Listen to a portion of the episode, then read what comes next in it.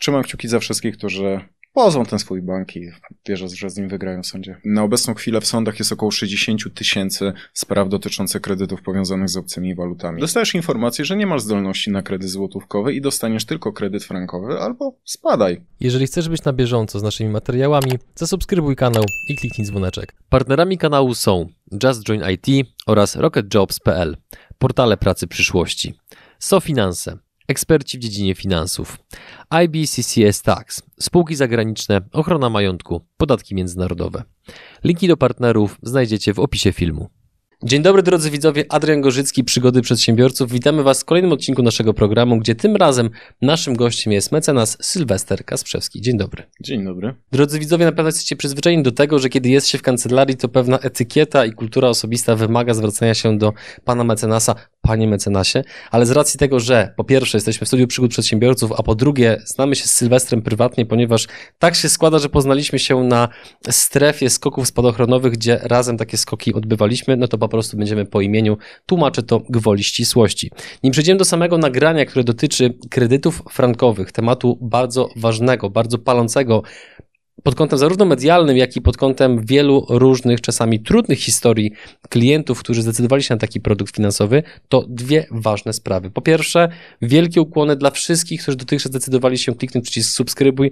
Bardzo Wam za to dziękujemy, bo po pierwsze to motywuje do dalszej pracy, a po drugie ułatwia zapraszanie ciekawych gości do programu. I druga sprawa, lista obecności. Dajcie znać w komentarzu pod tym filmem, w jakiej branży działacie, jaką firmę reprezentujecie, bądź jeżeli nie prowadzicie swojego przedsiębiorstwa, to dajcie znać, jaki wykonujecie zawód. Sylwester, przechodząc do Ciebie, bo jesteś tutaj gwoździem programu, powiedz, żeby wszyscy generalnie mieli ten sam poziom wiedzy. O co chodzi w ogóle z kredytami frankowymi, ponieważ pomimo tego, że tak jak rozmawialiśmy przed nagraniem, medialnie ten temat jest bardzo mocno rozgrzany od de facto od dłuższego czasu, mhm. to wyobrażam sobie, że na, na, narosło między innymi w, przez to właśnie wokół tego tematu wiele różnych stereotypów czy mitów. O co chodzi z tymi kredytami? Wyobraź sobie taką sytuację. Masz 20 parę lat, kobietę, dziecko w drodze, szukasz mieszkania. E, rok 2006-2007 ceny nieruchomości galopują, rosną z dnia na dzień, z miesiąca na miesiąc do niebotycznych kwot. I szukasz mieszkania, nie jesteś w stanie sobie kupić takiego mieszkania za gotówkę, no bo w tamtym czasie dużo ludzi tej gotówki po prostu nie posiadało. Trudno też w takim wieku mieć takie pieniądze. I szukasz kredytu. Chodzisz od banku do banku i prosisz o przedstawienie oferty kredytowej. Przedstawiasz swoje dochody, zarobki, informacje o tym, gdzie pracujesz, co robisz, jakie może wykształcenie, jakie masz zobowiązania.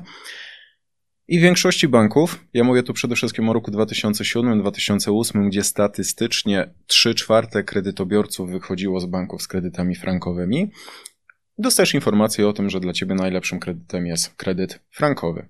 Albo dostajesz informację, że nie masz zdolności na kredyt złotówkowy i dostaniesz tylko kredyt frankowy, albo spadaj, mówiąc delikatnie. I tak faktycznie był tak przedstawiony stan rzeczy ze strony banków właśnie względem klientów? Znaczy, no banki przedstawiają to inaczej, ale to, to te informacje, które przedstawiam, bazują na rozmowach bezpośrednio z kredytobiorcami, z klientami, mhm. więc jeżeli po raz enty słyszę historię, gdzie rzeczywiście tak było, że tej zdolności nie było, gdzie przedstawiano im, że taki kredyt mają wziąć, gdzie zachwalano ten produkt e, kredytu frankowego ze względu na to, że jest bezpieczny, że jest tańszy, że to jest najkorzystniejsze rozwiązanie finansowe, no to jednak trudno tym ludziom nie wierzyć. Gdyby to była jedna, druga, trzecia sytuacja, może byłoby inaczej, ale w sądach, w, w sprawach mhm. sądowych te historie się non-stop powtarza, powtarzają i one są prawie kropka w kropkę identyczne.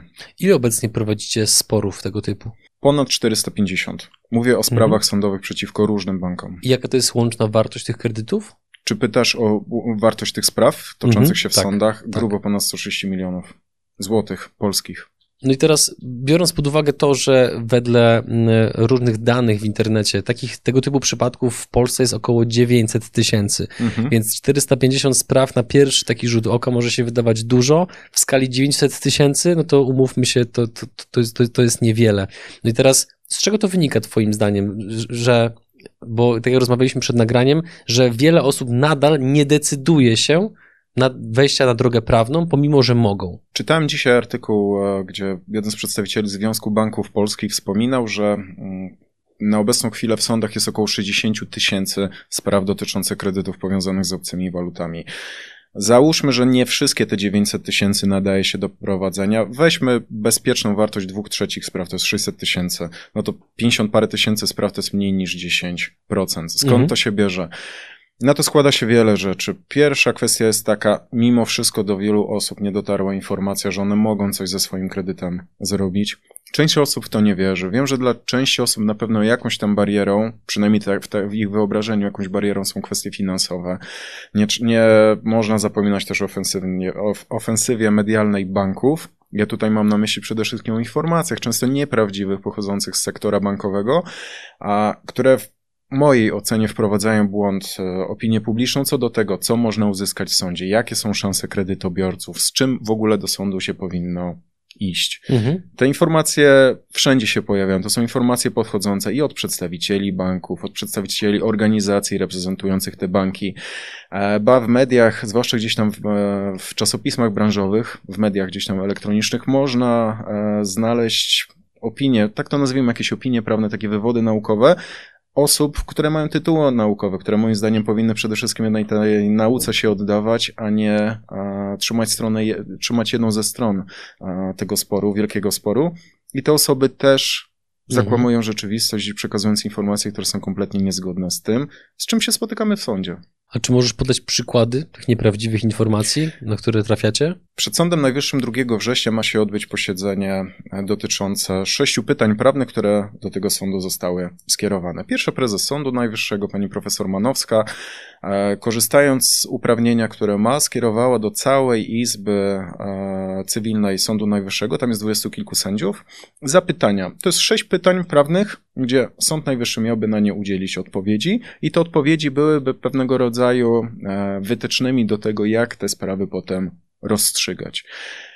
I środowisko bankowe od, wie, od długiego czasu przedstawia tą sprawę przed Sądem Najwyższym jakby taką kluczową, od której zależy byt albo niebyt tych spraw sądowych. Co, co mam na myśli? Mam na myśli to, że według e, informacji z tego środowiska bankowego to, co Sąd Najwyższy powie, będzie miało przełożenie na te sprawy i może na przykład doprowadzić do sytuacji, gdzie ci kredytobiorcy stracą możliwość dochodzenia roszczeń, no bo Sąd Najwyższy na przykład e, weźmie, stanie po stronie banków. A to jest bzdura. Dlaczego to jest bzdura? Mm, Sąd Najwyższy wskazując, e, czy też interpretując przepisy, on musi jednak e, kierować się tym, co wskazał wcześniej Trybunał Sprawiedliwości Unii Europejskiej. To jest pierwsza kwestia. Druga kwestia jest taka, że Sąd Najwyższy już w kilku orzeczeniach i z zeszłego i z tego roku całkiem sporą rzecz, część rzeczy wyjaśnił. I z tych sześciu pytań tak naprawdę dwa lub trzy pozostają nam niewyjaśnione, takie, gdzie rzeczywiście ta odpowiedź Sądu Najwyższego by się przydała, ale to nie jest tak, że te orzeczenia będą diametralnie zmieniały sytuację, która na dzień dzisiejszy jest. Dlaczego?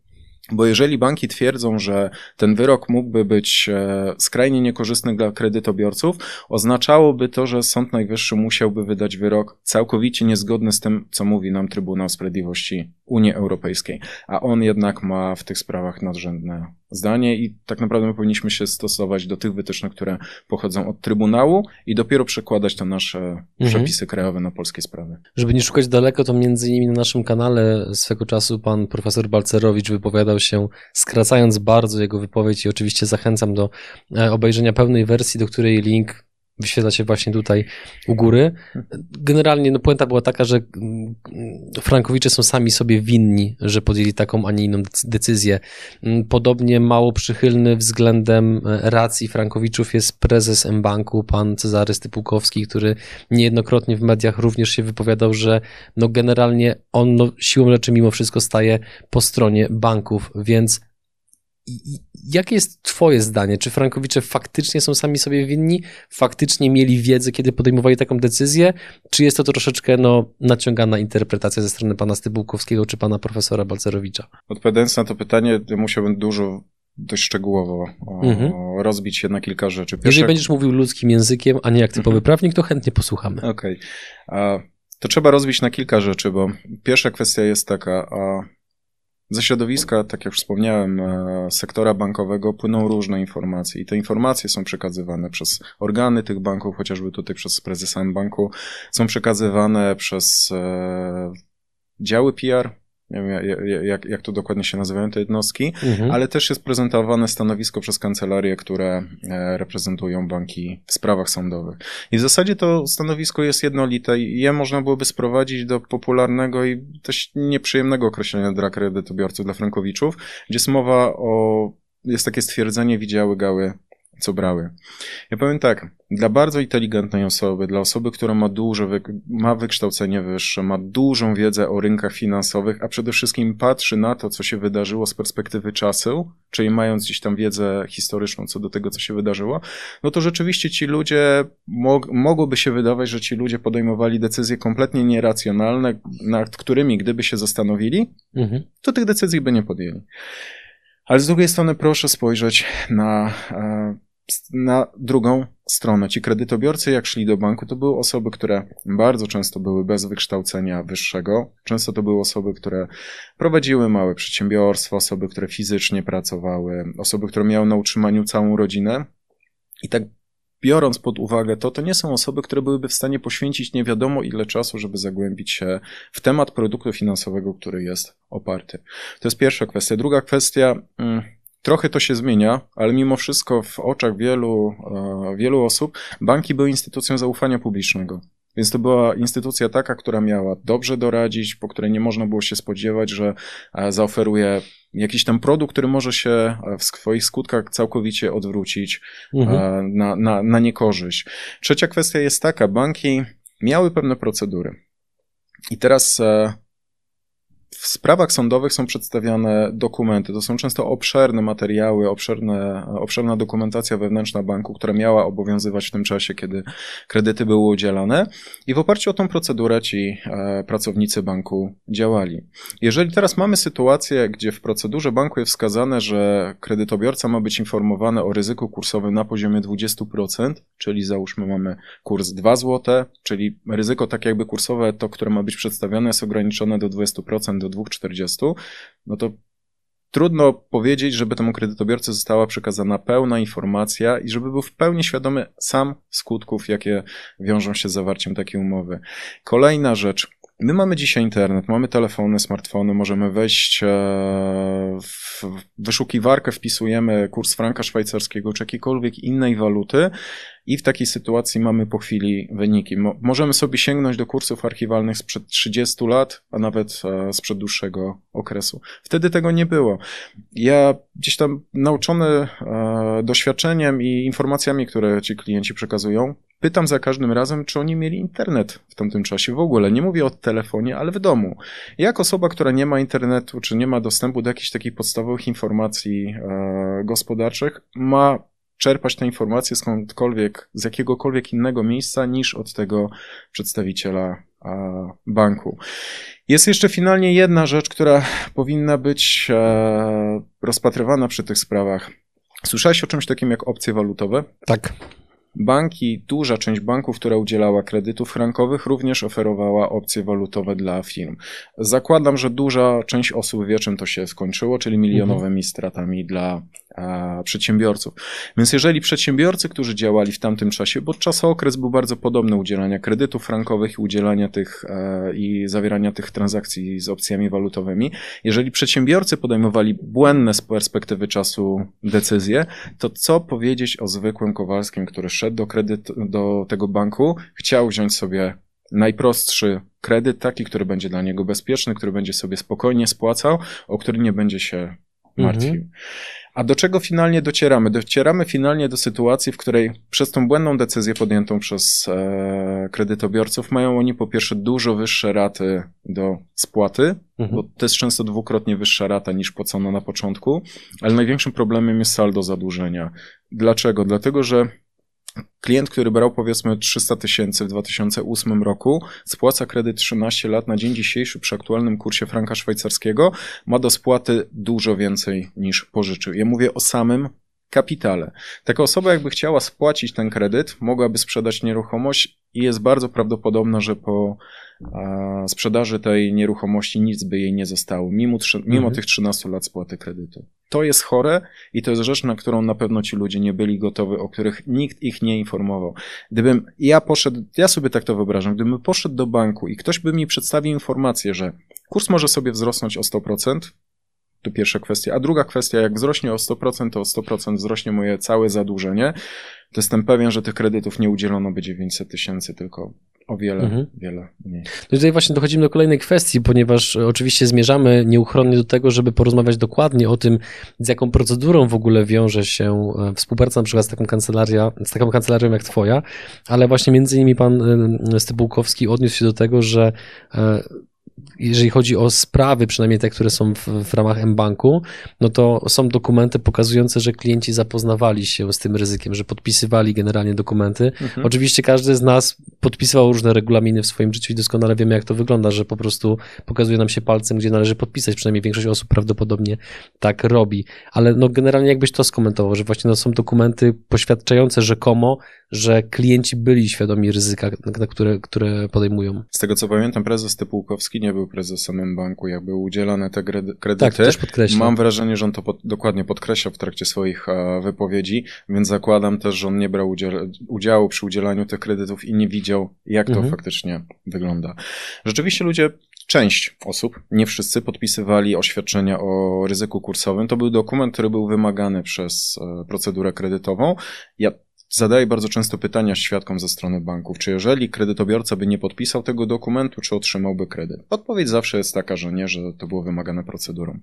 Więc pierwsza kwestia, klient musiał to podpisać. Druga kwestia, mm, my musimy się też czytać w treść dokumentu, bo teoretycznie, jak zobaczymy sobie na tą językową, e, tak, taką logiczną językową, e, językowe rozumienie, to rzeczywiście tam jest informacja o ryzyku kursowym, że klient to ryzyko się bierze, że musi z nim e, się liczyć w przyszłości, ale prawda jest taka, że Wraz z, tą, z tym oświadczeniem często są albo przykłady zmiany wysokości tego kursu, tak jak wspomniałem wcześniej, e, oscylujące wokół 15, 20, czasem 30%.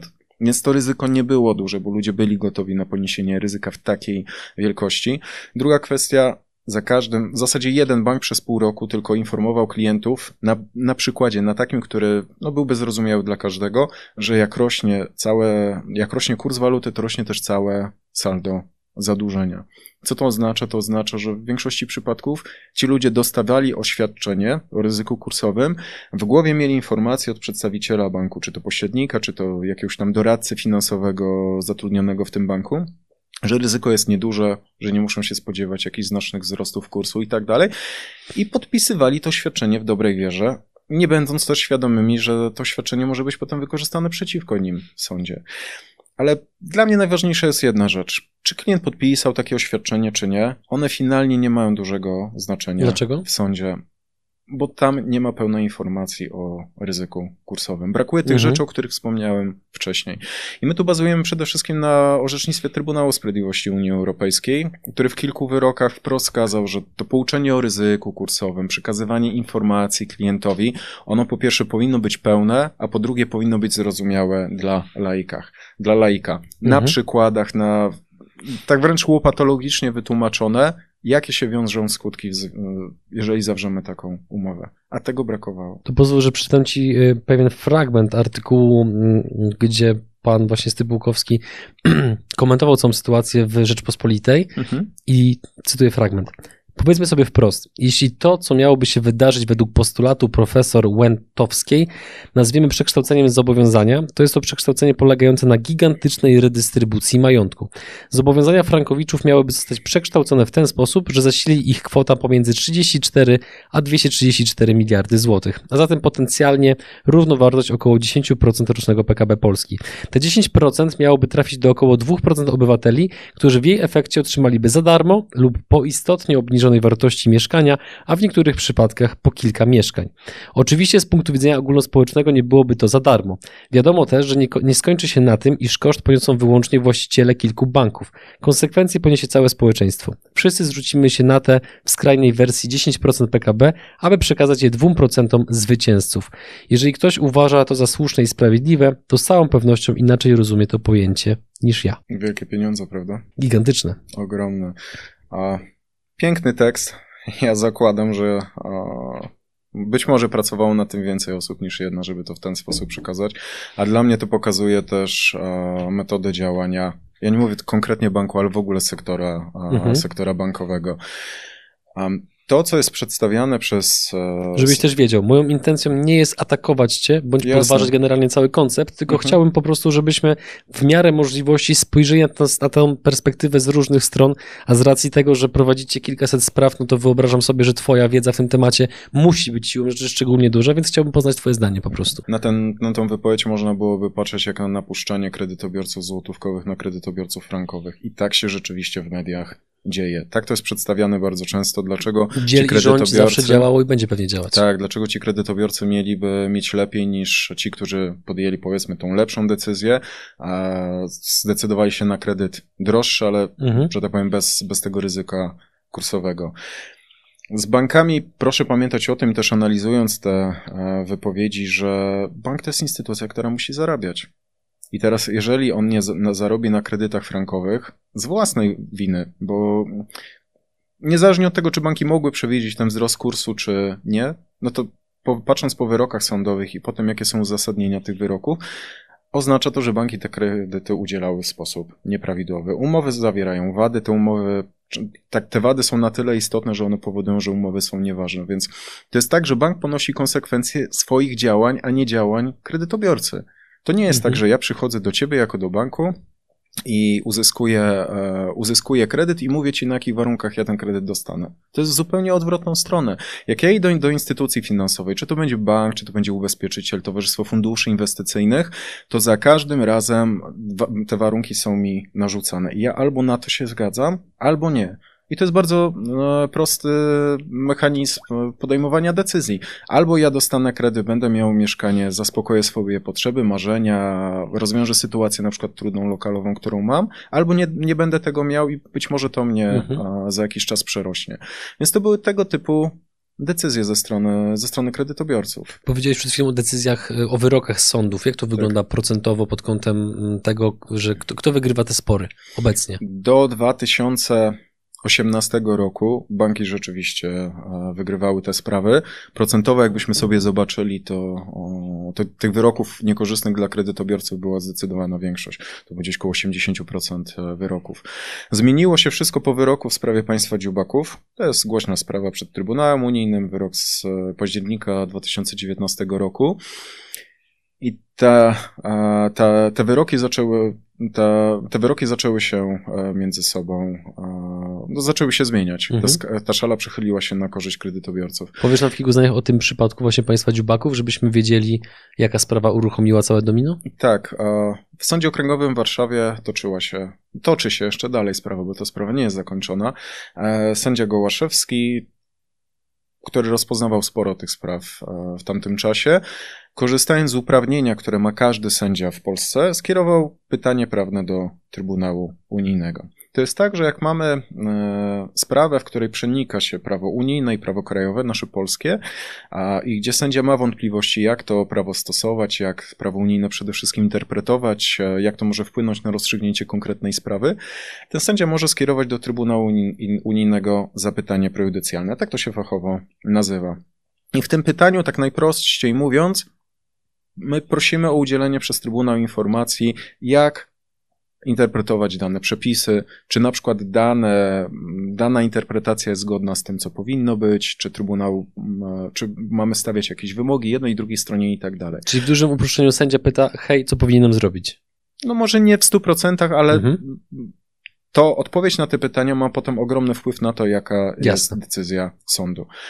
Trybunał Unijny wydał wyrok po półtora roku, tam sprawa półtora roku trwała. Mieliśmy między innymi też opinię Rzecznika Generalnego. I finalnie ten wyrok, który zapadł prawie dwa lata temu, wpłynął w ogromny sposób na orzecznictwo w Polsce. Bo tak jak wspomniałem Ci wcześniej, orzecznictwo było niekorzystne, to tak ta szala przechyliła się zupełnie na drugą stronę. Mhm. Jak zobaczymy sobie ostatnie cztery kwartały, czyli drugą połowę 2020 roku i pierwszą połowę tego, to ponad 90% wyroków jest korzystnych. To jest przepaść. Oczywiście, oczywiście mówię korzystnych dla kredytobiorców. W porównaniu do tego, co było, to jest przepaść. Czy taki poziom skuteczności albo raczej poziomu sukcesów dla, dla, dla frankowiczów nie powinien spowodować, że kancelarie takie jak twoja nagle obsługują po kilka tysięcy spraw? Czy to wracamy do tego wątku, który było na początku wywiadu, że właśnie ludzie cały czas funkcjonują w ramach różnego rodzaju mitów, wyobrażeń i tego, że nasłuchali się, że może nie warto, albo ulegli, tak jak sugerujesz, pewnej dezinformacji ze strony sektora bankowego. Ludzie się boją. To jest na pewno. Tak jak wspomniałem wcześniej, część nie, nie posiada środków na prowadzenie tych spraw. Zauważam taką e, prawidłowość, że Często jest tak, że jest jakaś tam grupa znajomych i znajdzie się jakaś odważniejsza osoba z tej grupy, która pójdzie do sądu. Ci znajomi czekają, aż sprawa te, te, tego znajomego się rozstrzygnie. Przeżyje czy nie przeżyje? Tak. Jest potem na przykład korzystny wyrok i te osoby automatycznie wtedy się zgłaszają. Nie mamy jeszcze takiego e, mimo że tych spraw jest dużo, to jeszcze nie jest tak, że decyzje podejmowane są przez jakąś tam ogromną ilość osób. No spójrzmy na to procentowo.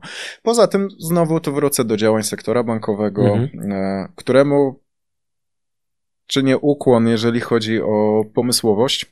Po wyroku w sprawie państwa dziubaków banki wpadły na pomysł, że będą, jak sąd ustali, że umowa kredytowa jest nieważna, czyli pójdziesz do sądu, dostaniesz taki wyrok fajny, którego byś chciał, to e, bank będzie żądał wynagrodzenia za korzystanie z kapitału. Co to miałoby być? To miałaby być forma odszkodowania za to, że bank te powiedzmy 13 lat temu kredyt ci wypłacił, ty z tych pieniędzy korzystałeś, no bo kupiłeś nieruchomość, czy ją wyremontowałeś, nie musiałeś płacić na przykład za wynajem tej nieruchomości, czy pożyczasz tych pieniędzy w jakimś innym miejscu. I w związku z tym bankowi powinieneś to wynagrodzenie zwrócić. Pod kątem takim marketingowym, tak to nazwijmy, to jest negatywny marketing dla mnie, bo to jest nakierowane na to, żeby e, ci kredytobiorcy nie szli do sądu ze swoimi sprawami. Genialne, genialne rozwiązanie. Naprawdę ktoś fajnie, mhm. fa, fajny pomysł miał, żeby, żeby coś takiego puścić do mediów. I to wpływa na to, że klienci nie chcą podejmować decyzji na przykład o tym, żeby pójść do sądu. A jak spojrzymy sobie na tę sprawę, nie ma wyroków w zasadzie, które by stwierdzały, że bankom to wynagrodzenie się należy. Są wyroki, które oddalają powództwa banków w tym zakresie, stwierdzając, że to jest po prostu niezgodne z przepisami dyrektywy, na którą my się powołujemy. Że to tak naprawdę my idziemy do sądu, dostajemy nieważność umowy, czyli to jest taka forma sankcji dla, dla tego banku, który, mhm. no, który nie zachował się w porządku przy udzielaniu tego kredytu, a potem nagle okazuje się, że bank ma sobie okrężną drogą otrzymać na przykład to samo, co, co utracił przez to, że umowa jest nieważna. I teraz właśnie przechodząc do konkretów dla, do wszystkich tych osób, które z różnych powodów jeszcze takiej decyzji nie podjęły, a być może rozważają jakie kroki trzeba podjąć, żeby w ogóle uruchomić całą procedurę? Na pewno potrzebne jest zebranie dokumentów. Mówię tutaj o umowie kredytowej, którą z reguły mhm. większość osób ma. Potrzebne są e, aneksy do umowy kredytowej. Warto, żebyśmy mogli zapoznać się z, taką, z takimi aneksami, bo różne, te, różne rzeczy, różne postanowienia w tych aneksach są zawarte i lepiej się przygotowując do, spra- przygotowując do sprawy dowiedzieć, co tam w tych dokumentach jest. Potrzebna na pewno jest historia spłaty kredytu, którą trzeba wyciągnąć od banku. Czasem zdarza się, że potrzebne są jeszcze jakieś dodatkowe dokumenty, ale to są raczej proste rzeczy, jakieś um, akt małżeństwa, akt zgonu, czasem klienci mają rozdzielność majątkową, to taki dokument jest nam potrzebny. Niekiedy nieruchomość była sprzedawana albo wynajmowana, warto też o to e, zapytać, dowiedzieć się. To mhm. są podstawowe rzeczy. To nie są dokumenty, których nie da się uzyskać, czy których uzyskanie zajmie nie wiadomo jak długo, mhm. dużo czasu. Jeżeli nawet klient nie ma tych dokumentów fizycznie, zdarza się, że ktoś się przeprowadzał i te dokumenty dokumenty na przykład mu zaginęły, może wystąpić do banku bank. Oczywiście za opłatą, ale te dokumenty wyda. No I właśnie teraz a, a propos opłat ze strony banków. Mhm, przygotowując się do tego odcinka, trafiłem na informację, że mm, zdarzały się przypadki, że podobno banki za tego typu niezbędne dokumenty oczekiwały zapłaty nawet na poziomie 2000 zł. Czy słyszałeś o tego typu przypadkach, o tego typu patologiach? Tak, rzeczywiście tak było i dlatego prezes Urzędu Ochrony Konkurencji i Konsumentów prowadził swego czasu postępowanie zmierzające do tego, żeby zmusić banki, żeby te opłaty obniżyły. I na dzień dzisiejszy w większości banków te opłaty e, oscylują gdzieś między 100 a 200, 300 złotych. Mhm. Czy to jest taki wiatek, którego można się spodziewać? Tak. Dobrze, zebraliśmy dokumenty, co dalej? Jak są dokumenty, warto e, zrobić analizę umowy. Dzisiaj ten rynek e, usług prawnych, powiedzmy, w zakresie obsługi spraw kredytów, działa na tej zasadzie, zresztą my tak też działamy, że jak klient przysyła dokumenty, to robimy na samym początku bezpłatną analizę. Ta analiza przede wszystkim ma na, ma na celu uzyskanie po pierwsze, zebranie informacji od klienta, takich najważniejszych, które mają na celu ustalenie, czy można iść do sądu, z czym iść do sądu. No i druga kwestia, sprawdzenie, jakich ewentualnie kłód pod nogi możemy się spodziewać w toku tego postępowania sądowego. Ta analiza jest bezpłatna, ona jest wysyłana najczęściej do klienta drogą mailową, więc może sobie przejrzeć, zobaczyć. Mhm. Warto przeczytać jakieś materiały dodatkowo. Często kancelarie właśnie udostępniają informacje, które rozszerzają cały temat. I Gdyby tyle. na tym etapie tego odcinka ktoś stwierdził, że dobrze, chce z wami spróbować, mhm. na jaki adres mailowy ma się z wami skontaktować? Są dwa rozwiązania. Może wysłać dokumenty skan na adres e, kontakt małpka pokredycie.pl. Ewentualnie mamy też stronę zrobioną pokredycie.pl. Tam na tą stronę można wejść, można zuploadować e, dokumenty e, mhm. przez, przez tą stronę, wpisać swoje dane, adres mailowy, numer telefonu. My oczywiście też się skontaktujemy mhm. i tę analizę przygotujemy. No I wracając do głównego wątku. Są przekazywane wam bądź innej kancelarii, ale tutaj mhm. no stricte będziemy mówili o was, no bo znasz procedurę w swojej firmie w końcu. Tak. Są przekazywane wam dokumenty i co się dzieje dalej? Jak to też czas, czasowo wszystko wygląda? Jeżeli dochodzimy do momentu, że ta sprawa ma być skierowana do sądu, czyli jest zlecane prowadzenie sprawy, a to ile nie mamy zebranych wszystkich dokumentów, to gdzieś tam jeszcze te dokumenty zbieramy, przeprowadzamy dodatkowy taki wywiad z klientem, gdzie mm, mamy około 30, czasami 40 pytań, które mają właśnie na celu ograniczenie ryzyka przy, przy prowadzeniu sprawy i też pozwalają nam potem na przygotowanie pozwu, sformułowanie roszczeń. A trzeba zrobić e, wyliczenia, co, co mam na myśli. Żeby skierować sprawę do sądu, my musimy wiedzieć też o co, tak to nazwijmy, gramy, o co walczymy z bankiem. Inaczej rozliczenie umowy kredytowej wygląda, kiedy umowa jest nieważna, inaczej, kiedy e, sąd na przykład wybrałby rozwiązanie tak zwanego odfrankowienia umowy. Więc do czego zmierzam? Trzeba zrobić wyliczenia, my mamy analityka, z którym współpracujemy, wysyłamy mu dokumenty, czekamy około 2-3 tygodni na zrobienie tych wyliczeń. On przesyła to nam w takiej formie, którą możemy potem przedstawić sądowi i w oparciu o to przygotowujemy pozew. Przy dobrym zarządzaniu, tym przy miarę sprawnym zebraniu dokumentów, to jak przyjmujemy sprawę do złożenia jej w sądzie, to mija miesiąc, półtora. Mhm. Także to nie jest jakiś bardzo długi okres. Natomiast dłużej już trwa sama sprawa sądowa. Chcielibyśmy zaprosić Was na event networkingowy rodem z Counter-Strike'a. Jeśli jesteś osobą, która woli kolekcjonować wspomnienia zamiast przedmiotów, spędzać czas z przedsiębiorcami i brać udział w odjechanych akcjach, to koniecznie weź udział w największej paintballowej bitwie przedsiębiorców. Możesz spodziewać się paru godzin strzelania na terenie opuszczonej fabryki, mnóstwo dobrego jedzenia oraz kilku specjalnych gości. Przeżyjesz niezapomnianą przygodę i poznasz wielu interesujących ludzi. A podobno najtrwalsze przyjaźnie kształtują się podczas ekstremalnych przeżyć. Czwartek, 21 października. Szczegóły znajdziecie w opisie filmu. No i teraz właśnie, zatrzymajmy się na chwilę, bo mhm. Każdy, kto przeżył przygodę w sądzie, miłą bądź niemiłą, ja akurat przeżyłem finalnie przygodę miłą. Doświadczył prawdopodobnie takiego momentu, gdzie można się dogadać z drugą mhm. stroną. No i teraz właśnie, czy jak to wygląda w praktyce? Czy z bankami łatwo jest się dogadać przed samym pozwem, czy nie bardzo? Ja mam doświadczenie takie, że nie. Mm, był taki okres przed wyrokiem e, w sprawie państwa dziubaków, gdzie e, proponowaliśmy bankom zawieranie ugód dużą ilość spraw, to może z 300-400 spraw, które, w, w, ramach których e, skierowaliśmy te wnioski. Mhm. I to mhm. wyglądało na tej zasadzie, że składaliśmy do sądu wniosek, to tak się nazywa o zawezwanie do próby ugodowej.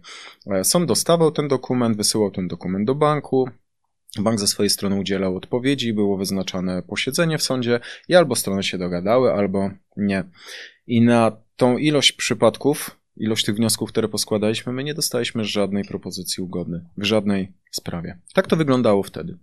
A po wyroku w sprawie państwa Dziubaków i zwłaszcza w ostatnim czasie, gdzie to orzecznictwo się zmieniło, dostajemy propozycję zawarcia ugody, ale na etapie sądowym. Na czym to polega? Polega to na tym, że jak klient do nas e, już trafi, złożymy ten pozew do sądu, to bardzo często w momencie, jak jest wyznaczany termin rozprawy i my na tej rozprawie się stawiamy, to bank ze swojej strony proponuje zawarcie ugody, ale te ugody, te propozycje ugodowe ze strony banków e, wyglądają w ten sposób, albo inaczej, to są takie propozycje, że klientom się po prostu nie opłaca tych ugód zawierać. Dlaczego? No bo jak klient już podejmie decyzję, żeby iść do sądu, poczeka rok, czy ile, czy krótszy, dłuższy okres na, na tą rozprawę sądową, tak bank mu w, w ramach tej ugody chce dać jakąś niewielką część a klient słyszy, jakie są, jakie wyroki zapadają, jakie jest prawdopodobieństwo wygrania sprawy, to no nie ma się co dziwić, że ci klienci takich ugód nie chcą zawierać. W 2016 czy 2015 roku, jak była kampania prezydencka, to jeden z kandydatów e, obiecywał Frankowiczom, że załatwi ich temat, że znajdzie się, zostanie wprowadzone rozwiązanie ustawowe, które temat całkowicie zamknie. I to rozwiązanie miało polegać, według tych zapowiedzi, na potraktowanie tych kredytów frankowych jak zwykłe kredyty złotówkowe od samego początku. I proszę mi wierzyć, kredytobiorcy tam, w tamtym czasie przystaliby na taką propozycję bez, z reguły bez większego zastanowienia. Dzisiaj oni tego nie chcą. Dlaczego? Nie ma się im co dziwić. W sądzie po pierwsze mogą uzyskać dużo, dużo więcej. Prawdopodobieństwo wygrania takiej sprawy w sądzie jest ogromne. W sensie szansa na to, żeby wygrać mhm. taką sprawę jest ogromna. I klienci mają takie poczucie, że dostają chłopy Mhm. Że ta propozycja, która jest e, kierowana przez bank, ona i tak i tak ma na celu doprowadzenie do sytuacji, gdzie bank większość korzyści z tego kredytu zachowa. Jakie Twoim zdaniem parametry danej sprawy pozwalają zakładać, że jest bardzo duża szansa wygrania w sądzie? Co masz na myśli mówiąc parametry? No, kiedy patrzysz na dokumenty, które mhm. przesyła klient, no to zakładam, że w pewien sposób szacujecie szansę, czy ten klient może wygrać, okay. czy nie wygra sprawy. Więc które elementy są kluczowe, które być może nasi widzowie sami mogliby sprawdzić już na tym obecnym etapie, przed konsultacją na przykład z wami bądź z inną kancelarią, że okej, okay, faktycznie mam szansę w sądzie nie przyjmujemy spraw, albo generalnie informujemy o klient, klientów o tym, że jest duże ryzyko kierowania sprawy do sądu w kilku wypadkach. Pierwsza sytuacja wtedy, kiedy kredyt nie był brany, czy kredytobiorcy, nie, o kredytobiorcy nie można powiedzieć, że był konsumentem. Na czym to polega? To znaczyłoby, że kredyt jest brany na inne cele niż zwykłe, takie prywatne, własne. Co to może być? To może być sytuacja, kiedy klient kupuje mieszkanie typowo na wynajem, z góry powziętym zamiarem, że on będzie je wynajmował. Sytuacja, w której e, klient bierze, kupuje na przykład jakąś nieruchomość po to, żeby prowadzić w niej działalność gospodarczą, to też nie wchodzi w grę. Są takie sytuacje, gdzie klienci kredytem frankowym spłacali jakieś zobowiązania swoje firmowe, czy to zaległo jakiś ZUS, należności na rzecz urzędu skarbowego, jakieś linie kredytowe, tego typu rzeczy się pojawiało. I tutaj jest dużo, dużo ciężej. Po pierwsze dlatego, że nie ma tego statusu konsumenta, więc my tracimy dużą część argumentów, które są takimi twardymi, bardzo solidnymi argumentami i które w dużej ilości spraw naprawdę by wystarczyły do wygrania tej sprawy. Druga kwestia jest taka, że wchodzimy na mm, musimy używać argumentacji, która, tak jak wspomniałem, nie jest, nie jest tak twarda, co, co za tym idzie, bardziej mm, zależy od uznania sądu. Sąd może stwierdzić w danym przypadku, że na przykład bank oferując taką umowę naruszył e, zasadę swobody umów, bo uzależnił czy mhm. kwotę wypłaconą kredytu, czy wysokość raty od swojego kursu, który nie wiadomo jak był ustalany, a inny sędzia powie, że to, to, to skoro nie jesteś konsumentem, to to jest twój problem i ty ze swoją sprawą sądową, ze swoją sprawą nic, nie, ze swoim kredytem nic nie zrobisz. Więc to jest pierwsza kwestia, ten status konsumenta. To możemy sprawdzić w większości przypadków po prostu zerkając w umowę i patrząc e, na co był wzięty kredyt. Oczywiście zawsze dopytujemy też o to, żeby tu żadnych wątpliwości nie były nie było. Są sytuacje, gdzie klienci w tej nieruchomości po jakimś czasie zaczynają prowadzić działalność gospodarczą, albo po jakimś czasie rejestrują w tej nieruchomości, na przykład mieszkaniu, działalność gospodarczą, ale jako adres do korespondencji.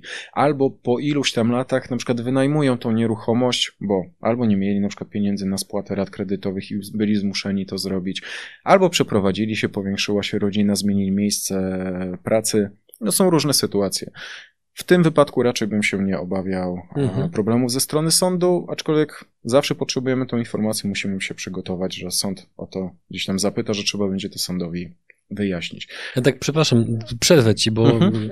poruszyłeś wątek, który z racji tego, że to jest kanał poświęcony głównie przedsiębiorczości, no umówmy się, dotyka przedsiębiorców bardzo bezpośrednio. Mhm. I jakie jest twoje zdanie, bądź co myślisz na ten temat, że jeżeli ktoś brał kredyt, z tego co zrozumiałem, na cele poniekąd biznesowe, to nie ma za bardzo szans, żeby wygrać. Jak ktoś brał na cele typowo konsumenckie, wtedy szansa jest bardzo duża. Czy to nie jest takie trochę mimo wszystko nieuczciwe podejście? No bo jednak znowu ten przedsiębiorca w pewien sposób ma właśnie te kłody pod nogami, bierze pieniądze mhm. po to, żeby być może kreować miejsca pracy, płacić podatki, napędzać gospodarkę, a kiedy wyciąga rękę po pomoc, to tą rękę mu się odtrąca. Mhm. Chyba, że moja interpretacja jest zbyt daleko idąca. Jest taka pra paremia prawnicza, ja po polsku powiem, twarde prawo, ale prawo. Niestety tak to, tak to wygląda, że tam, gdzie możemy a, dla konsumentów wywalczyć coś, bo korzystamy z tych e, uregulowań prawnych, tam przedsiębiorcy z tego korzystać nie mogą. Tak mówię o stanie prawnym na ten, ten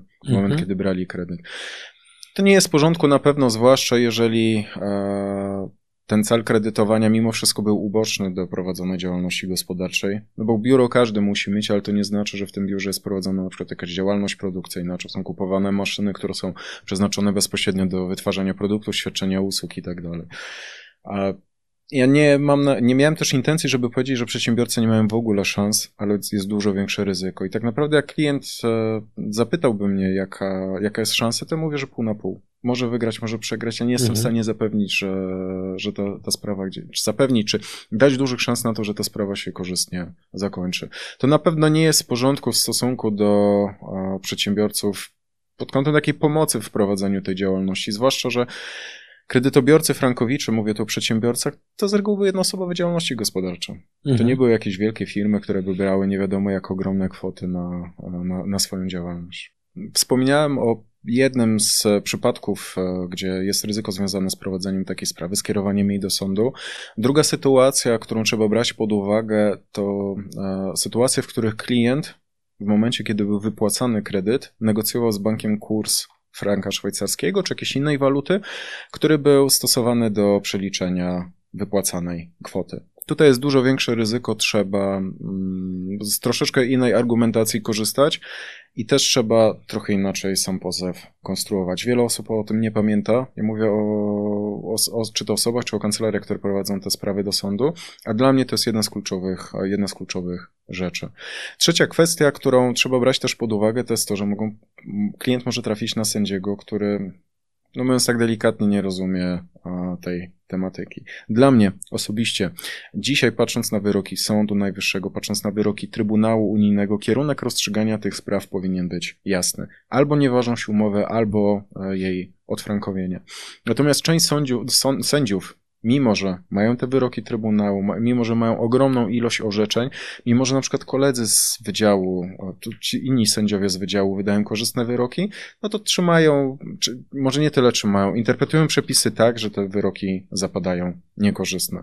Oczywiście sędziowie mają coś takiego jak niezawisłość sędziowska, oni mogą mieć swoje zdanie Faktycznie na ten temat. Faktycznie w praktyce funkcjonuje, czy to jest teoria? Zda, nie, zdarza się tak oczywiście. Moim, mhm. Moją intencją też nie jest w jakikolwiek sposób e, tak nazwę potocznie, hejtowanie sędziów. Oni mają prawo tak te sprawy rozstrzygać, natomiast wydaje mi się, że na dzień dzisiejszy oddalenie powództwa w takiej sytuacji nie ma uzasadnienia. Jeżeli, żeby było jasne, ja absolutnie nie sugerowałem, że ty to sugerujesz, tylko bardziej mhm. nawiązałem tak trochę do tego, że w opinii mm, niektórych, nazwijmy to obywateli, mówiąc bardzo, bardzo ogólnie, obecnie niezawisłość, niezawisłość sędziów jest trochę pod znakiem zapytania. Stąd wolałem zapytać, jak to wygląda w praktyce z twojej perspektywy. Ja, ja, ja co do tego nie, nie wątpię, że ci sędziowie są niezawiśli i raczej odnośnie takich tematów na skraju sądownictwa i polityki wolałbym stronić.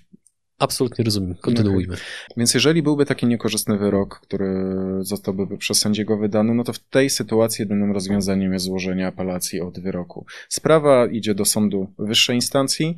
Tę sprawę rozpoznaje bardzo często skład trzech sędziów i no nie chce mi się wierzyć, żebyśmy potem trafili na trzech sędziów, którzy będą prezentować ten sam pogląd prawny, który byłby mhm. dla kredytobiorcy niekorzystny. I to są tak naprawdę dwie, trzy najważniejsze rzeczy, które, trzy tak to nazwę, kłody, e, które mogą nam być rzucone pod nogi.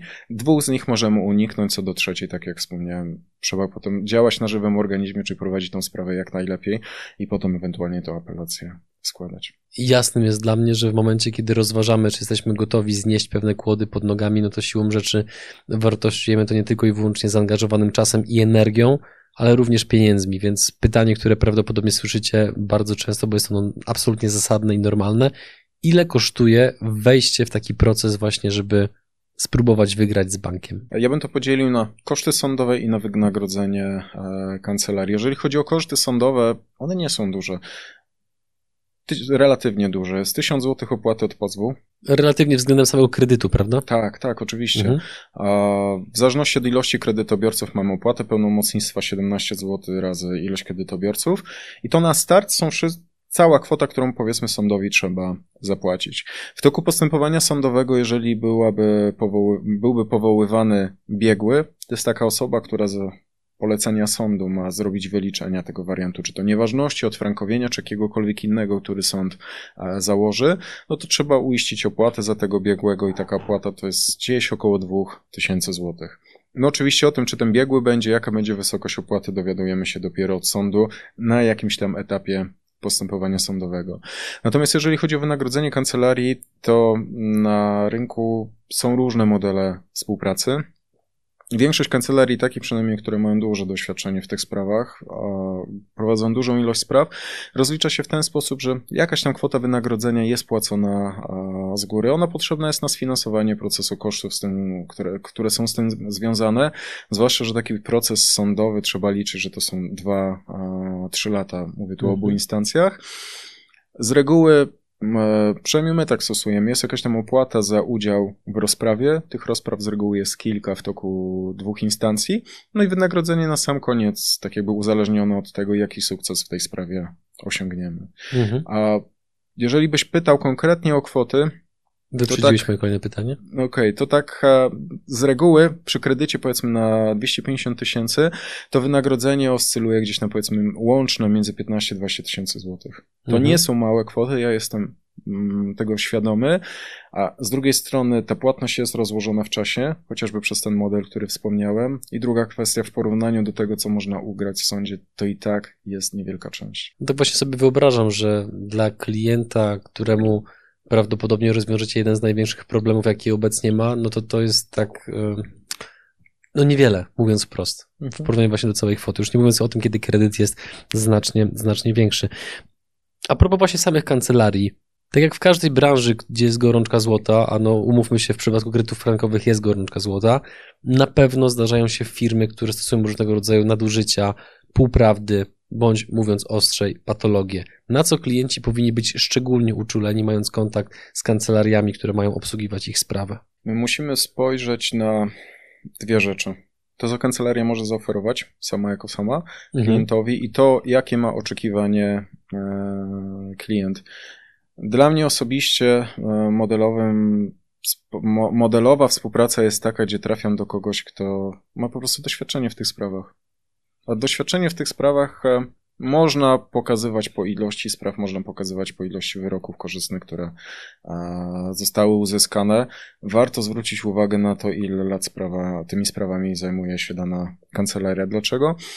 Dlatego, że ja to mówię z własnej perspektywy, te boje sądowe, te sprawy sądowe, e, argumentacja, którą myśmy stosowali, inaczej wyglądała przed wyrokiem w sprawie państwa Dziubaku, gdzie proszę mi wierzyć, nastawienie sądów było bardzo, bardzo często negatywne. Do tego stopnia, że sędziowie niektórzy na rozprawach sądowych twierdzili, że ich nie wiążą orzeczenia Trybunału Unijnego. To są to jest, to jest przykład wypowiedzi jednego z sędziów e, z sali sądowej, a zupełnie inaczej to wygląda dzisiaj, gdzie ci sędziowie jednak no, mają mhm. świadomość, mają wiedzę, jak, e, jak te przepisy powinny być interpretowane. Więc e, warto brać pod uwagę i sprawdzać to, kto prowadzi tą sprawę, kto tą sprawą się potem finalnie zajmuje w trakcie sporu sądowego, e, gdzie ta sprawa będzie prowadzona, czy będziemy mieli bezpośredni kontakt z pełnomocnikiem, który zajmuje się mhm. tą sprawą, czy kredytobiorca jest na przykład przygotowywany do, do samej sprawy sądowej, to znaczy będzie wiedział, jak zachow- kto, ktoś mu powie, jak zachować się w sądzie, o co sąd będzie pytał, dlaczego sąd będzie o to pytał. Ja nie mówię o ustawianiu zeznań kredytobiorcy, tylko wprowadzenie go, żeby nie szedł na tą rozprawę mhm. kompletnie zielone. Ja powiem tak, tak naprawdę każdą usługę można świadczyć w różny sposób. I wszystko zależy od tego, kto jakie, jakich standardów oczekuje, jakie standardy, jakie standardy jest w stanie zaakceptować.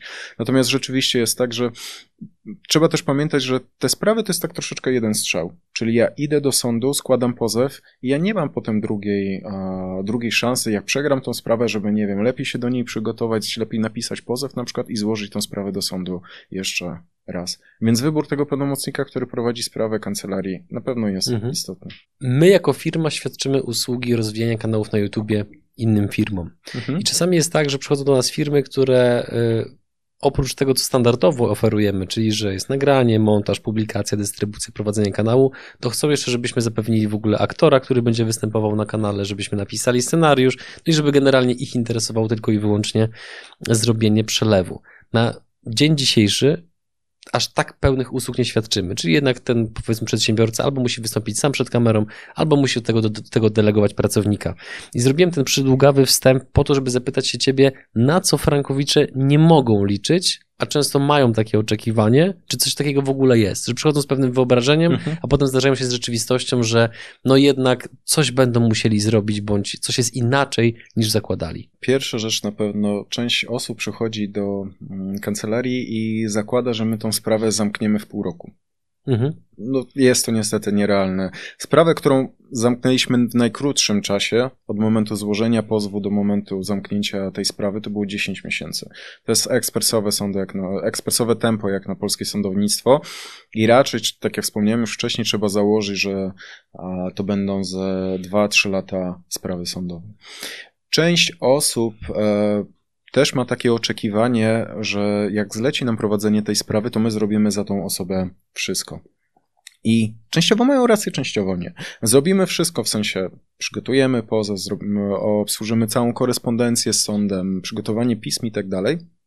Natomiast jednej rzeczy nie możemy zrobić za klienta, czyli pójść do sądu i złożyć w jego imieniu zeznań. Tak to przynajmniej na dzień dzisiejszy e, wygląda. Więc klient musi wziąć udział przynajmniej w jednej sprawie sądowej. Oczywiście, tak jak wspomniałem wcześniej, powinien zostać przez kancelarię do tego przygotowany, a gdzie na, potem na rozprawie będzie odpowiadał na pytania sądu, będzie odpowiadał na pytania kancelarii swojej, będzie odpowiadał na pytania pełnomocnika banku. To są takie dwie, e, dwie rzeczy. Część klientów przychodzi z takim nastawieniem, że mm, my chętnie zlecimy kancelarii prowadzenie sprawy, ale nie chcemy nic z góry płacić. E, możemy się rozliczyć tylko na sam koniec od tego, co wygramy. I bardzo często jest tak, że ci ludzie nawet są gotowi zapłacić jakieś tam bardzo dużo kwot, duże kwoty, dużo większe na przykład niż te, o których wspomniałem, ale mm, mając na, na uwadze to, że będą się rozliczać na sam koniec. Niestety mamy przepisy e, etyki zawodowej i tak, w taki sposób rozliczać z klientami się nie możemy. Czy nie może być tak, że przyjmujemy sprawę zupełnie bez, be, bez żadnej opłaty z góry, rozliczamy się tylko na sam, na sam mhm. koniec. I myślę, że to są trzy takie najważniejsze e, rzeczy. Mówiłem wcześniej o modelu obsługi klienta. Są tacy klienci, którzy na przykład potrzebują mm, na bieżąco informacji, lubią dostawać tych informacji e, więcej. E, widzę po części klientów, że oni gdzieś tam nam aktywnie kibicują, czy to na, chociażby na portalach społecznościowych informujemy o jakiejś wygranej sprawie, czy robimy jakiś webinar, to, to komentują, to udostępniają i tak dalej. A są, natomiast są często takie osoby, które zlecają nam prowadzenie sprawy i tak jakby odpychają ją od siebie. Chcą, żebyśmy tym się zajęli, żeby ten ich udział w tej sprawie mhm. był jak najmniejszy.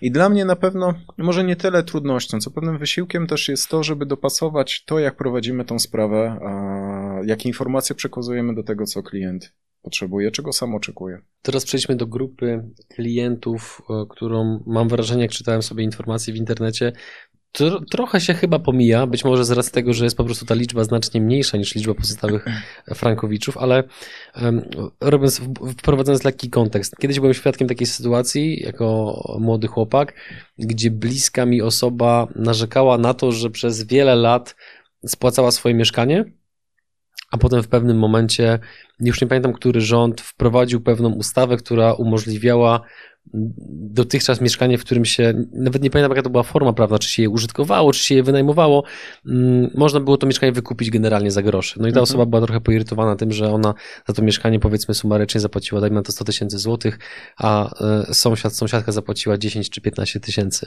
Mm, co z tymi, którzy już spłacili kredyty frankowe? Czy oni jakkolwiek mogą cokolwiek próbować dla siebie odzyskać, czy totalnie to już jest sprawa zamknięta i lepiej o tym, o, o tym temacie zapomnieć po prostu? Sprawa jest zamknięta o tyle, że rat kredytowych nie muszą płacić, nie mają stresu comiesięcznego z tym związanego, więc to jest mhm. fajne. Ale jeżeli chodzi o sprawę sądową, mogą iść do sądu, tu podobnie, mhm. jeżeli chodzi o dokumentację, przygotowuje się w zasadzie taką samą. Prowadzenie sprawy sądowej jest bardzo podobne. My musimy po prostu trochę inaczej przygotować pozew, inaczej sformułować roszczenia. Nie, nie, ma niczego wyjątkowego poza tym, że kredyt został spłacony i też często o innych kwotach e, dochodzonego roszczenia mówimy, mhm. czyli często, często tym kredytobiorcom przysługują po prostu większe nadpłaty w stosunku do banku. O jednym, o czym trzeba pamiętać, to to, żeby e, nie czekać z e, kierowania sprawy do sądu nie wiadomo jak długo, bo jest coś takiego jak termin przedawnienia. Wyprzedziłeś moje kolejne pytanie właśnie, czy czas gra tutaj istotną rolę? Myślę, że tak, pod kilkoma względami. Wspomniałem już o terminie przedawnienia. Przedawnienie to jest taka instytucja prawna. Mamy określony termin. Jak ten termin upłynie, to ja mogę pozwać bank po upływie tego terminu, a bank powie mi, że mi nie zapłaci, tylko wyłącznie dlatego, że ja się spóźniłem, za późno ten pozew złożyłem. I sąd będzie musiał to uwzględnić, bo po prostu takie są przepisy. To ma powiedzmy na celu chronić i zresztą jedną i drugą stronę jakieś umowy kontraktu, żeby one nie czekały w nieskończoność i nie były zaskoczone po nie wiadomo jakiej dużej, po, po nie wiadomo jakiej ilości lat e, sprawą sądową, sprawą sądową, pozwem i tak dalej. Druga e, kwestia, którą trzeba brać pod uwagę, są banki, które mają trochę trudniejszą sytuację finansową. Ja nie chciałbym wskazywać nas tych banków, bo nie wiem, czy nie poniósłbym jakichś e, konsekwencji z tym związanych. Polski kapitał czy zagraniczny? Zagraniczny. Jeden zagraniczny, jeden polski. Mhm. Chociaż w zasadzie ten, który ma polski za kapitał, mówię, nie wiem, czy właścicielem jest jakiś, jakaś spółka zagraniczna, ale to, to, to, to, są, to są banki, które tutaj działają od wielu, wielu lat. I tam rzeczywiście może być tak, że kto pierwszy, ten lepszy, czyli osoby, które później zdecydują się na skierowanie tej sprawy na drogę sądową, mogą uzyskać korzystne rozstrzygnięcie, ale mimo, mimo tego, że ten wyrok będzie, to częściej jakieś tam korzyści finalnie faktycznie nie uzyskają. Dlaczego? No bo bank nie będzie miał z czego zwrócić tym kredytobiorcom, na przykład nadpłaconych rat. Wróćmy jeszcze na chwilę do jednego tematu, który poruszyłeś y, kilkakrotnie, ale mam wrażenie, że za każdym razem mówiliśmy o nim stosunkowo krótko. Jakie faule stosują banki względem klientów, że klienci się boją wejść na drogę konfrontacji z nimi? Czy może obawiają się jakichś reperkusji względem normalnie pozostałych świadczonych usług ze strony banku, czy jak to wygląda? Miałem kiedyś taką sytuację w Łodzi. To był 2018 albo 2019 rok. Na rozprawie była ze mną pani, która wzięła kredyt swego czasu jeszcze z małżonkiem. Niestety ten małżonek zmarł w dość tragicznych okolicznościach i ta pani, starsza wiekiem, schorowana, no pozostawiona sama, sama sobie po śmierci małżonka, musiała ten kredyt spłacać. I ta kwota kredytu, która byłaby dzielona na dwoje małżonków, była znośna. Tak, tak naprawdę w tym wypadku to, to, to, ta pani niestety musiała ten kredyt spłacać samodzielnie i to był ogromny wydatek dla niej. Ja pamiętam jak dziś, jak ta pani zeznawała, składała zeznania w sądzie, pełnomocnik banku, nie chcę mówić o który, który to był, chociaż ciśnie mi się to na usta, Pełnomocnik banku był tak nieuprzejmy dla tej kobiety, w tak nieuprzejmy sposób zadawał pytania. Bardzo często też podnoszonym głosem ja tam musiałem interweniować, prosić sąd, żeby no, gdzieś wpłynął na to, żeby ta druga, ten pełnomocnik banku trochę inaczej się zachowywał. Był tak nieuprzejmy, że ta kobieta się popłakała. Widać było, że jej było ciężko to składać te zeznania, że to jest dla niej wysiłek. Nie tylko wysiłek w tym danym momencie, ale też takie poczucie niesprawiedliwości, że ona musi iść do sądu, musi walczyć i jeszcze gdzieś tam w tym sądzie w ten sposób jest traktowana. Więc proszę się spodziewać, może nie po wszystkich bankach, nie po wszystkich pełnomocnikach, że może być czasem podczas tych zeznań w sądzie nieprzyjemnie. I tu znowu wracam do tego, co wspomniałem wcześniej, że tak ważne jest przygotowanie się do, do, do, do tych zeznań, żeby wiedzieć, co w tym sądzie może kredytobiorców czekać. Mm, raczej poza sporem sądowym bank niewiele może zrobić. On nie może wypowiedzieć umowy kredytowej, dlatego że został pozwany. Nie może nagle przyjść i powiedzieć, że zmienia umowę kredytową, czy nakłada jakieś opłaty dodatkowe, cokolwiek, bo, e, bo ten kredytobiorca e, zdecydował się pójść do, do sądu ze swoją sprawą. Wspomniałem też, że banki straszą tym wynagrodzeniem za korzystanie z kapitału. No i to jest taka medialna ofensywa banków, która moim zdaniem jest nakierowana na to, żeby tych kredytobiorców e, zniechęcić do kierowania swoich spraw na drogę sądową. I to są tego typu rzeczy. E, jak będzie, są takie sytuacje, mam, mamy też takich klientów, którzy nie byli w stanie spłacać e, kredytu. Różne rzeczy się dzieją. Ludzie tracą pracę, zdrowie, czasem po prostu podejmują decyzję, że mają dość i nie chcą tego kredytu dalej spłacać. I przy dobrym rozplanowaniu w sensie przygotowaniu się do sprawy, po planowaniu czynności, poinformowania, można ten proces też przeprowadzić i przeciwko bankowi, nawet w sytuacji, gdy bank wypowie umowę kredytową i tego kredytobiorcę samodzielnie pozwie. Tego raczej obawiać się nie trzeba. Natomiast na pewno nieprzyjemne dla kredytobiorców jest cała otoczka z tym związana. Ja mam na myśli e, telefony ze strony windykacji banków i to są często telefony nie tylko do kredytobiorcy, ale do jego członków rodziny, do zakładu pracy, do miejsca jakiegoś zatrudnienia czy prowadzenia działalności gospodarczej. Zdarza się czasem tak, że przedstawiciele banku gdzieś tak jakby nachodzą tych kredytobiorców w domu, pukają do drzwi, próbują z nimi e, porozmawiać. Tutaj bardzo ważne jest, żeby ci kredytobiorcy wiedzieli, jak w takiej sytuacji się zachować, czy otwierać drzwi tej osobie, czy nie, czy rozmawiać z nią, czy podpisywać jakieś dokumenty. To są nawet takie proste rzeczy jak e, pytanie, czy odbierać korespondencję, która przychodzi z banku, na przykład listem poleconym, czy tego listu poleconego nie, nie odbierać, czy z sądu, czy z jakiegokolwiek innego, innego miejsca tutaj duży, czy, dużym czynnikiem jest to, że kredytobiorcy nie mają świadomości, skąd oni mają wiedzieć, jakie są skutki prawne takiej czy innej e, czynności i te informacje muszą być im przekazane. Po zakończonych sprawach sądowych, mówię o poprawomocnych wyrokach, banki czasem się ociągają z e, wydaniem takiego dokumentu, my to nazywamy listem mazalnym. To jest e, zgoda banku na to, żeby wykreślić hipotekę. Jak bierzemy kredyt, to skoro bank udziela kredyt na zakup nieruchomości, to chce wpisać się e, na hipotekę, wpisać hipotekę do księgi wieczystej. I teraz, żeby wykreślić tą hipotekę, my mamy dwa rozwiązania. Albo pozwać bank, jest możliwość, gdzie sąd ustala, czy, czy ta hipoteka powinna być wpisana, czy nie, albo po prostu wystąpić do banku o wydanie tego dokumentu. I tak jak wspomniałem, część banków robi z tym problemy. I to są tego typu rzeczy. To nie są żadne sprawy, których my mo nie moglibyśmy przeskoczyć, ale albo które miałyby jakieś bardzo trwałe skutki. Więc moja intencja przy wyjaśnianiu tego jest taka, że takie sytuacje mogą się pojawić, trzeba być na nie przygotowanym. Im więcej informacji będzie, tym ci kredytobiorcy po prostu będą się pewniej czuć. Powoli zbliżając się do końca naszej rozmowy, mam jeszcze e, kilka krótkich pytań. Pierwsze, e, które uważam, że powinno wybrzmieć. Mm, o co walczą Frankowicze, jeżeli chodzi o liczby? Jak to wygląda? Okay. Co można zyskać? Ile można zyskać? Mamy, podam na przykładzie. Najlepiej. Najprostsze. Mamy kredyt wzięty, załóżmy na kwotę 250 tysięcy złotych. Kredyt wzięty w 2008 roku. Po 13 latach spłaty, często powiedzmy przy 30-letnim okresie spłaty kredytu, suma kwot wpłaconych przez kredytobiorcę bankowi oscyluje około tam 220 tysięcy złotych. Czyli bank wypłacił 250 tysięcy, 220 tysięcy zostało spłacone, mamy 30 tysięcy różnicy. I tak jak wspomniałem, powinniśmy rozważyć dwa rozwiązania. Nieważność umowy albo jej odfrankowienie. I teraz przy nieważności sprawa jest dla mnie prosta. Bank wypłacił nominalnie, fizycznie klientowi te 250 tysięcy złotych, czy klientowi, czy deweloperowi na przykład, więc tą kwotę bankowi trzeba zwrócić w złotówkach wartości nominalnej. Klient natomiast bankowi spłacił te 220 tysięcy na przykładzie, więc bank powinien klientowi tę, tą kwotę zwrócić, te 220 tysięcy. Ja tu mówię o kwocie e, rat i tej części kapitałowej, odsetkowej, jakieś prowizje, ubezpieczenia, różne opłaty klienci e, płacili, odsetki karne. Teoretycznie powinno to wyglądać w ten sposób, że my zwracamy bankowi te 250 tysięcy, bank przelewa nam naszą kwotę. W praktyce robi się kompensatę i rozliczamy tylko i wyłącznie różnicę. Więc na tym przykładzie klient musiałby bankowi zwrócić 30 tysięcy. To jest tak naprawdę darmowy kredyt, bo bank tam nie nalicza właśnie opłat, prowizji, odsetek, żadnych innych należności.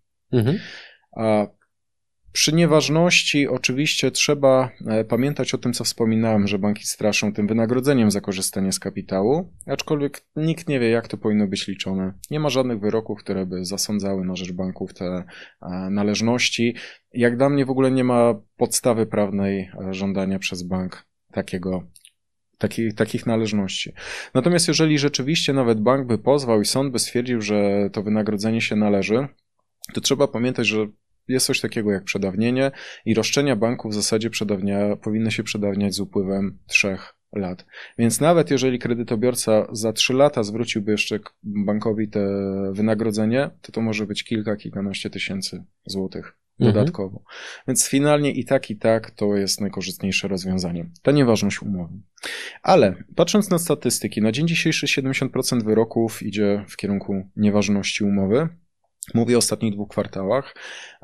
20 parę procent to są wyroki idące w kierunku odfrankowienia umowy, kilka procent, około 5-6 to są e, wyroki dla kredytobiorców niekorzystne. Więc mamy ten drugi wariant odfrankowienia. I na czym on polega? Odfrankowienie to jest potraktowanie tego kredytu od samego początku jak zwykły kredyt złotówkowy, czyli tak jakby bank nam udzielił kredytu w złotówkach i oczywiście te złotówki wypłacił, ale oprocentowanie, które jest stosowane do kredytu, to jest oprocentowanie z kredytu frankowego. Czyli mamy hybrydę, gdzie mamy kredyt złotówkowy z oprocentowaniem jak dla waluty franka szwajcarskiego. Część osób, i to może jest prostsze, rozumie odfrankowienie tak, że jeżeli powiedzmy w tym 2008 roku kredyt był wypłacony po 2 złote, to klient spłaca kredyt, wszystkie raty od pierwszej do ostatniej po zamrożonym początkowym kursie. Czyli i powiedzmy w 2008 roku, 2015 dzisiaj płaci raty po kursie 2 zł. Co, e, czym skutkuje odfrankowienie? Po pierwsze jest nadpłata rat kredytowych. My musimy ustalić, ile było spłacone rat, po to jest tam nam potrzebna historia spłaty kredytu. E, dzięki analitykowi wiemy, ile powinno być płacone tych rat, biorąc pod uwagę początkowy kurs. Robimy różnicę i wychodzi nam ta nadpłata. Przy takim kredycie na 250 tysięcy złotych tej nadpłaty jest gdzieś około 60-70 tysięcy. I to jest kwota, która powinna, w złotówkach oczywiście, to jest kwota, którą bank powinien fizycznie kredytobiorcy zwrócić. Czyli jest o co walczyć. Tak. Jeżeli chodzi o dalszą spłatę tego kredytu, bo tak jak wspomniałem, ta umowa jest ważna, ona jest dalej wykonywana, to na przyszłość klient spłaca po prostu dużo tańsze, ma dużo tańszy kredyt, dużo niższe raty. I rata mu spada, no i spada mu saldo zadłużenia. I to często jest 30, 40, nawet 50% mniej niż na dzień dzisiejszy. Więc mamy albo tą nieważność, które jest dla kredytobiorcy korzystniejsze, gdzie nie mamy kredytu w ogóle, nie mamy w ogóle zadłużenia i mamy tylko do rozliczenia tę nadpłatę albo niedopłatę, zależy jak ten kredyt jest spłacany, albo odfrankowienie umowy, gdzie mamy kredyt na bardzo preferencyjnych warunkach. I teraz też pod kątem sprawy sądowej. Klienci bardzo często zadają pytanie, o co my walczymy w sądzie. No bo dostają informację, że jest odfrankowienie, jest nieważność i ja zawsze tłumaczę, że mm, pozew musi być skonstruowany w ten sposób, że żądamy w pierwszej kolejności nieważności umowy, no bo to jest korzystniejsze rozwiązanie, a w drugiej kolejności dopiero tego odfrankowienia. I tu chodzi o to, żeby poprowadzić sprawę, doprowadzić do końca w taki sposób, żeby sąd wybrał jedno z tych dwóch rozstrzygnięć. Żeby na przykład, jeżeli sąd stwierdzi, że umowa jest ważna, żebyśmy nie musieli drugiej sprawy do sądu kierować. Teraz zadam Ci pytanie, które być może powinno paść na samym początku, e, no ale na samym początku jednak wybraliśmy, że zbudujemy w ogóle kontekst, o co chodzi z Frankowiczami. Mhm. Czy spodziewałeś się, kiedy e, szedłeś w tego typu klientów, tak się wyrażę, że będzie działać mimo wszystko w takiej skali? Nie. No bo wiesz, zdasz ten moment, kiedy obsługujesz pierwszego klienta Frankowicza, a teraz masz ich ponad 450. Ja pamiętam, że w 2016 czy 2017 roku myślałem sobie, fajnie byłoby mieć 100 spraw. Także to zdecydowanie przerosło gdzieś tam moje, moje oczekiwania co do tego. Kto był pierwszym klientem? Rodzice mojej były partnerki. Ta partnerka jest była dlatego, że co? Nie dlatego, że z rodzicami się nie dogadałeś? Nie, nie, nie, nie, nie, nie. Bo rodziców i zresztą partnerkę też bardzo miło e, mhm. wspominam. Oni w ogóle gdzieś tam zmotywowali mnie do tego, żeby zająć się tym tematem, bo to wiesz, jest tak. Kredyt frankowy jest problemem, o tym w rodzinie się rozmawia, wiedzą o tym rodzice, dziadkowie, dzieci, mhm. często bliscy jacyś tam znajomi. I pamiętam któregoś razu e, bodajże mama, e, mama Natalii powiedziała, że e, mają ten kredyt, czy w ogóle, czy ja wiem, czy coś można z tym zrobić. I pamiętam doskonale, że kilka razy mnie o to pytała, a ja zakładałem, że nie jestem w stanie z tymi sprawami nic, nic zrobić. Nie czułem się też na siłę, żeby tej sprawy się podjąć. To był 2016 rok, z tego co pamiętam. To co było impulsem? Właśnie to, że poprosiłam ją. Kilka razy. Dwie, dwie rzeczy się złożyły. To że rzeczywiście e, zostałem o to poproszony, to jest pierwsza kwestia. Druga kwestia, to, że widziałem, że to jest problem, bo to inaczej jest, jak my sobie patrzymy na to z perspektywy, patrząc z boku, a z mediów, z tego, co ludzi, o, o czym ludzie opowiadają i tak dalej. Jak porozmawiasz z takim, tak to nazwę, Frankowiczem, jak on ci przedstawi swoją historię, powie, jak ten kredyt udzielono, dochodzą jakieś emocje, dochodzi kwestia jakiejś też sympatii i tak dalej do, do, do tej mhm. osoby. Ciężko przejść obok tego, wiesz, tak zupełnie, zupełnie obojętne. Jak już zacząłem się wdrażać te sprawy, ja pamiętam, że dobre kilka tygodni spędzałem codziennie po, po godzinach po, po pracy w kancelarii z dokumentami, z materiałami wydrukowanymi, żeby się w ogóle w ten temat wdrożyć, to zobaczyłem, że po pierwsze to jest temat, który jest ciekawy, który po części też wpisuje się w mój pogląd na świat. Ja e, pod kątem relacji między firmami a konsumentami, takimi zwykłymi kowalskimi, tak to, nazwie, tak to nazwijmy, Stoję gdzieś tam na takim stanowisku, że niestety ci ludzie często nie są traktowani uczciwie. Standardy sprzedaży, zwłaszcza w sektorze finansowym, były i moim zdaniem dalej są bardzo niskie. No nie, nie bez powodu zaczęto wprowadzać przepisy chociażby o kredycie hipotecznym, gdzie jest rozkazane, jakie są obowiązki po stronie banków co do przekazywania informacji. E, są raporty Trybunału, są raporty e, organów unijnych, które też wprost wskazują, jakie powiedzmy były patologie na rynku usług finansowych. Więc patrząc z tej perspektywy, mi też fajnie było zajmować się sprawami, gdzie jest po jednej stronie tak powiedzmy, mały przeciwnik, osoba, która nie dysponuje jakimiś dużymi zasobami, wiedzą i tak dalej. a po drugiej, tak, a po drugiej stronie bank, który ma po pierwsze ogromne pieniądze, ogromne, niewyobrażalne, po drugie ogromną siłę medialną i po trzecie najlepsze kancelarie w Polsce, które mhm. były, by obsługiwały te banki, więc fajnie jest mieć po drugiej stronie bank, który jest reprezentowany przez jakąś międzynarodową kancelarię, mającą też oddział w Polsce i procesować się z nimi, spotykać się z tymi ludźmi na, w sądzie. Więc dla mnie ogromne doświadczenie. Ogromne doświadczenie, ogromny rozwój. I przyznam szczerze, że na dzień dzisiejszy nie wiem, jakie sprawy musiałbym prowadzić, żeby móc się rozwijać w podobny sposób, gdzieś na tyle szeroko jak, jak tutaj. Kto by pomyślał, że rodzice do tego byłej dziewczyny będą źródłem tak wielkiego dobra zarówno dla ciebie, jak i twoich klientów, których obsługujecie? Jestem bardzo wdzięczny za to. Więc teraz już ostatnie pytanie. Podaj nam proszę jakąś jedną historię, bądź więcej, jeżeli masz, z happy endem, nawiązując do zakończenia tej rozmowy. Mam sprawę mm, pani kredytobiorcy, która e, mieszka niedaleko Szczecina, my mamy w Szczecinie kancelarię i pamiętam któregoś razu się do nas e, odezwała, skontaktowała, to było za 3-4 lata temu. I okazało się, że ma kredyt frankowy i ma prowadzoną egzekucję.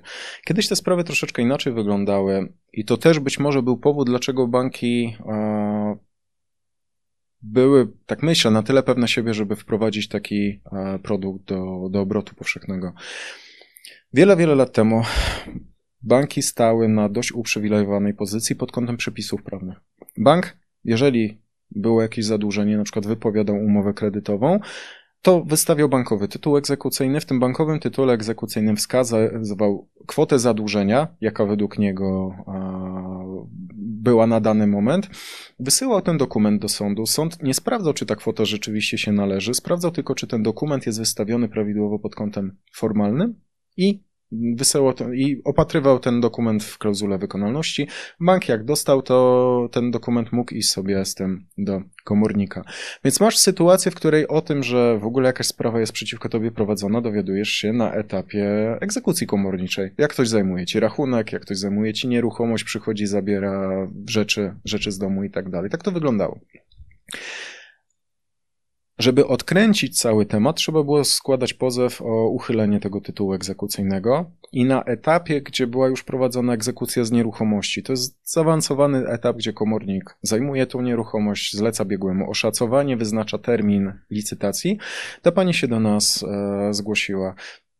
Fajnie Fajnie to poszło na tyle, że udało nam się uzyskać sądowe zabezpieczenie, czyli takie postanowienie mm, ważne na, na czas trwania sprawy sądowej, dzięki któremu komornik tej egzekucji nie mógł dalej prowadzić. Po prostu nie mógł zlicytować tego domu, w którym ta kobieta mieszkała. Sprawa się przetoczyła przez dwie instancje. W kwietniu tego roku mamy, mieliśmy prawomocny wyrok, gdzie sąd uchylił ten bankowy tytuł egzekucyjny, no i ta egzekucja komornicza została zakończona. Dlaczego tak przydarzasz, przydarzasz akurat tę historię? Ma ona dla ciebie jakieś szczególne znaczenie? Czy jest szczególna i przez sympatię do klienta. To jest, to jest starsza pani. Mm, znowu mam takie poczucie, że została trochę przez ten system finansowy wciągnięta w coś, co nie, gdzie nie powinna się zupełnie znaleźć, czyli nikt jej takiego kredytu nie powinien zaoferować, no bo ona trudno, żeby była w stanie zrozumieć e, w pełni skutki podejmowanej decyzji tak jak większość, e, większość tych kredytobiorców. Druga rzecz, fajne jest to tyle, że to są ludzie gdzieś tam z moich okolic, jestem lokalnym patriotą, więc tym bardziej mhm. cieszę się, jak mogę pomóc komuś, e, komuś na miejscu. Mam wrażenie, że chyba reprezentujesz takie troszeczkę nowe pokolenie, nową generację radców prawnych, którzy mają w sobie taki silny pierwiastek ludzki, emocjonalny i pewien poziom wrażliwości, bo e, no ileś tam lat w biznesie spowodowało, że z różnymi mecenasami miałem do czynienia, ale takiego takiej ludzkiej wibracji to dawno, dawno nie czułem, więc nie wiem na ile to jest kwestia e, kamer, lamp, e, obecności w naszym studiu, oczywiście żartuję, ale no naprawdę szanuję takie podejście, po prostu szanuję, więc zamykając powoli nasz wywiad, powiedz proszę, jak nasi widzowie oraz słuchacze, bo jesteśmy również na podcastach, mogą się z wami skontaktować, gdzie was szukać? Jeżeli by chcieli przyjść do nas, to do końca września mamy siedzibę w Szczecinie na ulicy Krzywoustego, 15 przez 4. Jeżeli po wrześniu, to się przenosimy do nowej lokalizacji na Niepodległości w Szczecinie. Urządzamy jeszcze biuro, remont jest zrobiony. Mam nadzieję, że zdążymy, e, zdążymy ten temat domknąć do końca września. Jesteśmy oczywiście dostępni w e, sieci. A czy to na stronie typowo dedykowanej pod sprawy kredytów frankowych, to jest strona pokredycie.pl Można kontaktować się z nami mailowo na adres kontaktmałpka.pokredycie.pl. Mm, mamy też nasz profil na Facebooku, Gryf Radcy Prawni. E, tam Państwo znajdą sporo aktualności, takich informacji o sprawach sądowych, które prowadzimy. Publikujemy przede wszystkim wyroki, które e, uzyskujemy w sprawach klientów. Informujemy też o różnych wydarzeniach, które organizujemy, bo my organizujemy webinary. Od dłuższego czasu Pandemia nam troszeczkę to utrudniła, ale organizowaliśmy spotkania takie na żywo dla kredytobiorców, którzy mogli przyjść, pokazać swoje umowy, zadać pytania, zabrać troszeczkę takiej fachowej wiedzy na temat e, tych e, kredytów. Mamy też swój kanał na YouTubie, na którym troszeczkę mm, jest opublikowanych trochę e, filmów. Kanał też się nazywa Gryf Radcy Prawni. Na tym kanale są filmy, filmy typowo poświęcone tematyce kredytów frankowych. Wierzę, że one pomogą zrozumieć tematykę. Dużo rzeczy, dużo kwestii wyjaśnić. To z mojej strony ja powiem, że przede wszystkim bardzo dziękuję, że po ludzku e, tłumaczyłeś e, to całe zagadnienie i nie było takich momentów, gdzie e, można było odpłynąć niczym na wykładzie u profesora, który używa pięknego, ekwilibrystycznego języka, który przede wszystkim rozumie tylko on. Więc wielkie ukłony dla Ciebie za to. Mam nadzieję, że przygody przedsiębiorców dołożą swoją drobną cegiełkę w tym, żebyście dalej mogli pomagać Frankowiczom i też nie wiem, czy się zgodzisz, ale i w Twoim, i w moim imieniu chciałbym zaprosić naszych widzów do skoków spadochronowych, bo jest to niesamowita zajawka i niesamowity sport. To jest niesamowite odskocznie od codzienności. Tak. Dziękuję Ci za zaproszenie, dziękuję wszystkim za poświęcony czas. Trzymam kciuki za wszystkich, którzy pozwą ten swój bank i wierzę, że z nim wygrają w sądzie. Tak jest. Drodzy widzowie, e, łapki w górę dla Sylwestra za jego czas, za wiedzę, którą się z nami podzielił. E, trzymajcie się. Do zobaczenia w kolejnym odcinku. Cześć.